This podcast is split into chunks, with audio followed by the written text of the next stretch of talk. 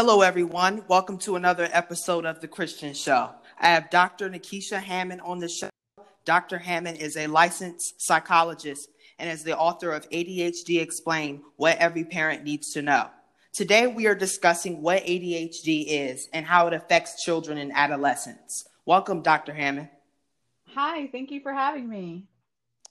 We're glad to have you on. Um, so, Dr. Hammond, can you explain to my audience what ADHD is and how it affects children in school?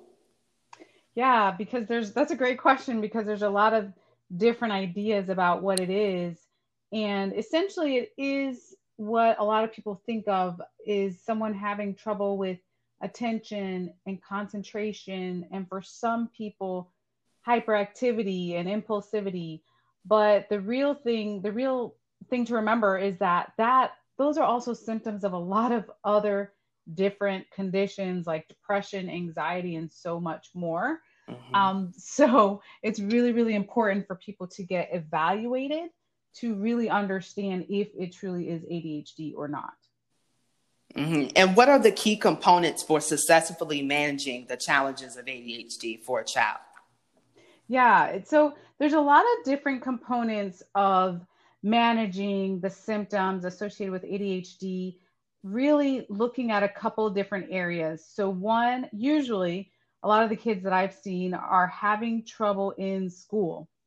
But the good news is there's a lot of ways that schools can intervene to put modifications into place so that kids can be more successful in school. So that might mean extra time on tests, it might mean taking extra breaks or going somewhere else where there's less distractions. There's literally a, probably a list of like a hundred things that schools can do.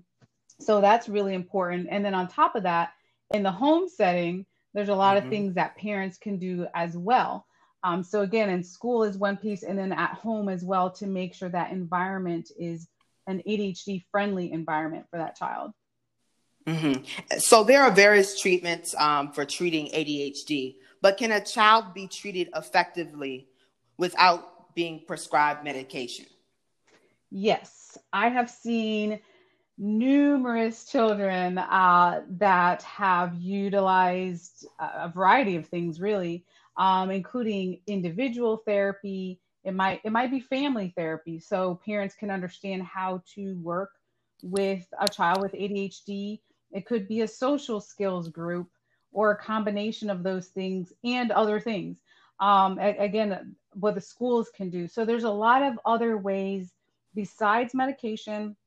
I am not at all opposed to medication. However, with many, many children, it's not necessary to have that as a starting point. Mm-hmm. Um, and also because there's so many other things that can be helpful, behavior management, how to manage ADHD for the child themselves.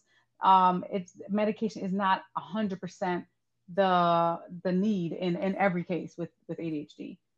Mm-hmm. And do do symptoms of ADHD begin to fade away with age?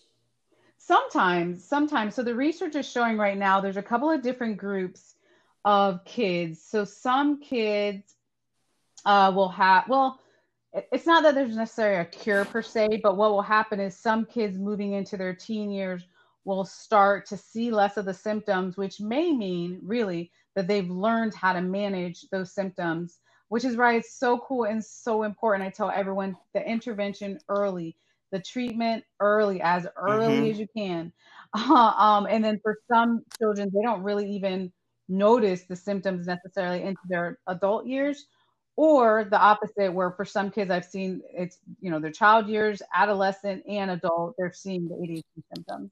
So it really can go either way. Mm-hmm. and what are the common problems that you see that parents face um, with children with adhd yeah. And what is your advice to those parents? Yeah that's that's a good question too. You know one of the things that it's really hard. So right now, at this point in my career, um, I'm doing a lot of assessment, so a lot of psychological evaluations to see is this child um, experiencing true ADHD or is it depression, anxiety, a learning disability, or something else? And one of the things that parents are really struggling with is how do I adjust my expectations? So I see a lot of parents that will have two or three children and they will see another child that does not have ADHD and expect their child with ADHD to do the same things or to respond in the same ways, um, which is really hard. And I know parents mean well, but you really have to treat your children differently. You have to adjust your expectations. For example, to also answer your question, if if you gave a child, many children with ADHD, a three step instruction, and you said, go and wash your face, brush your teeth, put your pencils in your backpack. Those three things. Your other child may be able to do that, but some children with ADHD, they've already forgotten by the time they've done the first thing, the other two things they've said. And now they've gotten in trouble because they didn't do all the three things they were told to do. Um, so I see that happening a lot with kids. And I always tell parents you have to adjust your expectation. That doesn't mean that you know you have low expectations for them, but just adjust your expectations. Do not expect this child to sit in a chair, let's say an eight year old child that has severe ADHD with difficulty sitting still. Don't expect them to do their homework for 25 minutes straight without taking a break. That might be unrealistic for them. So, the biggest part of it is really adjusting mm-hmm. your expectations. So important. Yes. And does does ADHD affect relationship building? Yes it does. It really does. I've seen so especially with my little my little ones, I say, um, my elementary school kids. Um, for some kids that are struggling in the area of hyperactivity or being impulsive, when it comes to establishing friendships, and when you're in elementary school, let's say, and you're playing a game and all those sort of things, there's there's rules, there's social rules, right? You're supposed to share you're supposed to take turns when you play game, those sorts of things. Well, when you're really hyperactive and impulsive and you want to go first and you're not waiting, letting the other person wait and you have to decide everything, just uh-huh. that piece is really frustrating for other kids that may not understand the ADHD. So I've absolutely seen a lot of, a lot of especially younger kids struggle with making friends, struggle with keeping friends. Uh-huh blurting out things that they shouldn't have said, you know, those sorts of things. So it absolutely can impact relationships. And then getting into the teen years, it also impacts it because now you have to have a partner that understands some of the limitations of ADHD and that's willing to understand and work with you through, again, adjusting the expectations in a relationship. Mm-hmm. And what and what have you successfully done as a psychologist to help um, some of the parents of children with ADHD? Yeah. So um, right now, well, I spent a couple years ago, I was um, president of the Florida Psychological Association. And currently, for that association, I'm the um, public education chair. And so, really, especially when it comes to mental health, something I'm really, really an advocate for is public education, which comes in different forms. And thank you, by the way, for your invitation to being on this podcast, because really, to me sharing the information sharing the information for parent i have so many parents i mean week after week after week that say I, I just wish i knew before.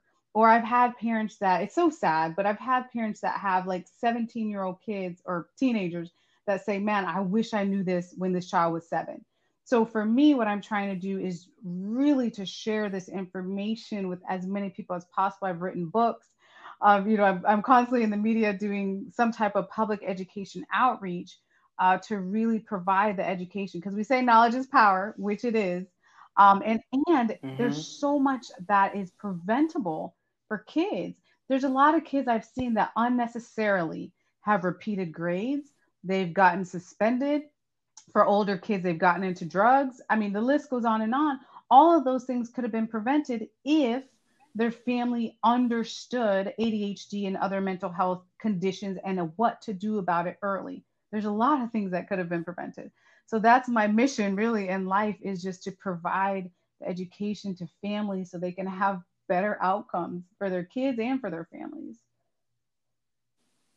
Mm-hmm. And in and in schools, um, what should be what should teachers be doing to help uh, students that have ADHD? What what should they be doing to help some of the children that have challenges in class and are often disruptive and have a problem doing their work. Yeah, I, I wish I wish that all teachers, I know, uh, I mean, I've worked with many teachers. Some are amazing and some not so much, but that's any field, of course. But I wish that mm-hmm. teachers could really work on having more compassion.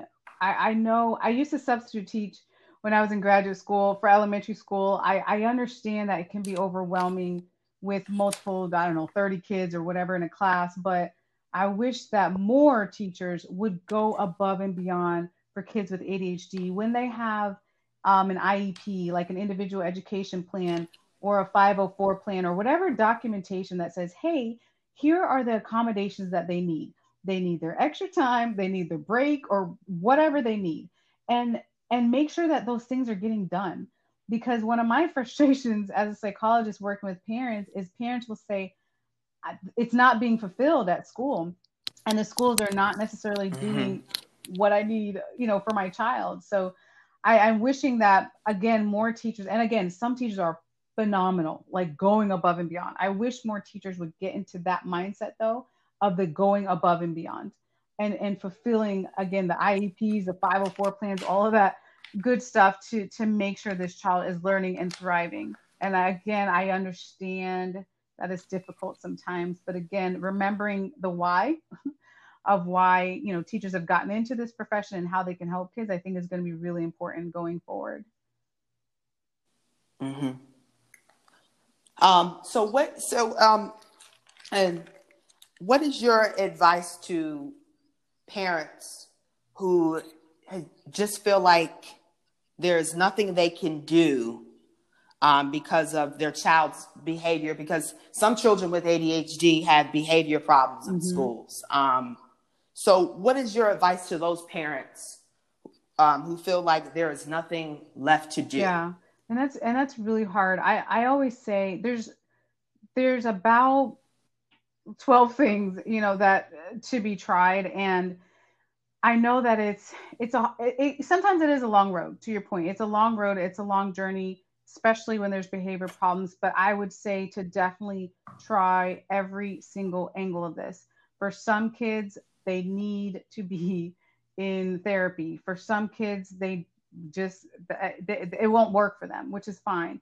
But they might need a mentor. Then for some kids, they need to be in some type of social group in their community. Um, for some kids, they need to be more involved. So there are so many different avenues to try um, I want to really remind parents also that I, I and again I, I know I'm saying things that for some parents frustrated it's like yeah yeah yeah but but don't give up and just know how important it is to to you know keep moving forward and keep trying different things. Again there's so many mental health resources.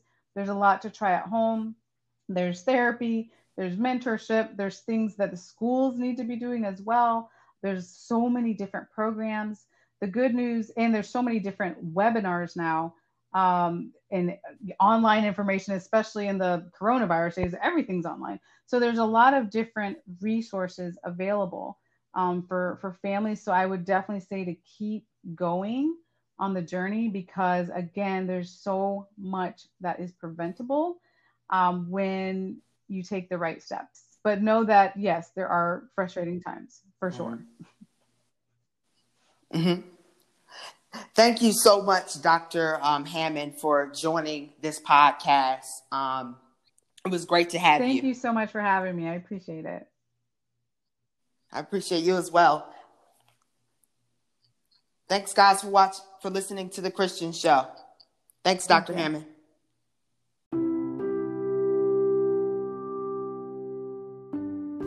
Thank you guys for listening to The Christian Show. We hope you enjoyed this episode with me and Dr. Hammond discussing ADHD and its effects on children and adolescents. This episode can be streamed and listened to on Spotify, Apple Podcasts, our website, which is ChristianSHall.com. Thank you.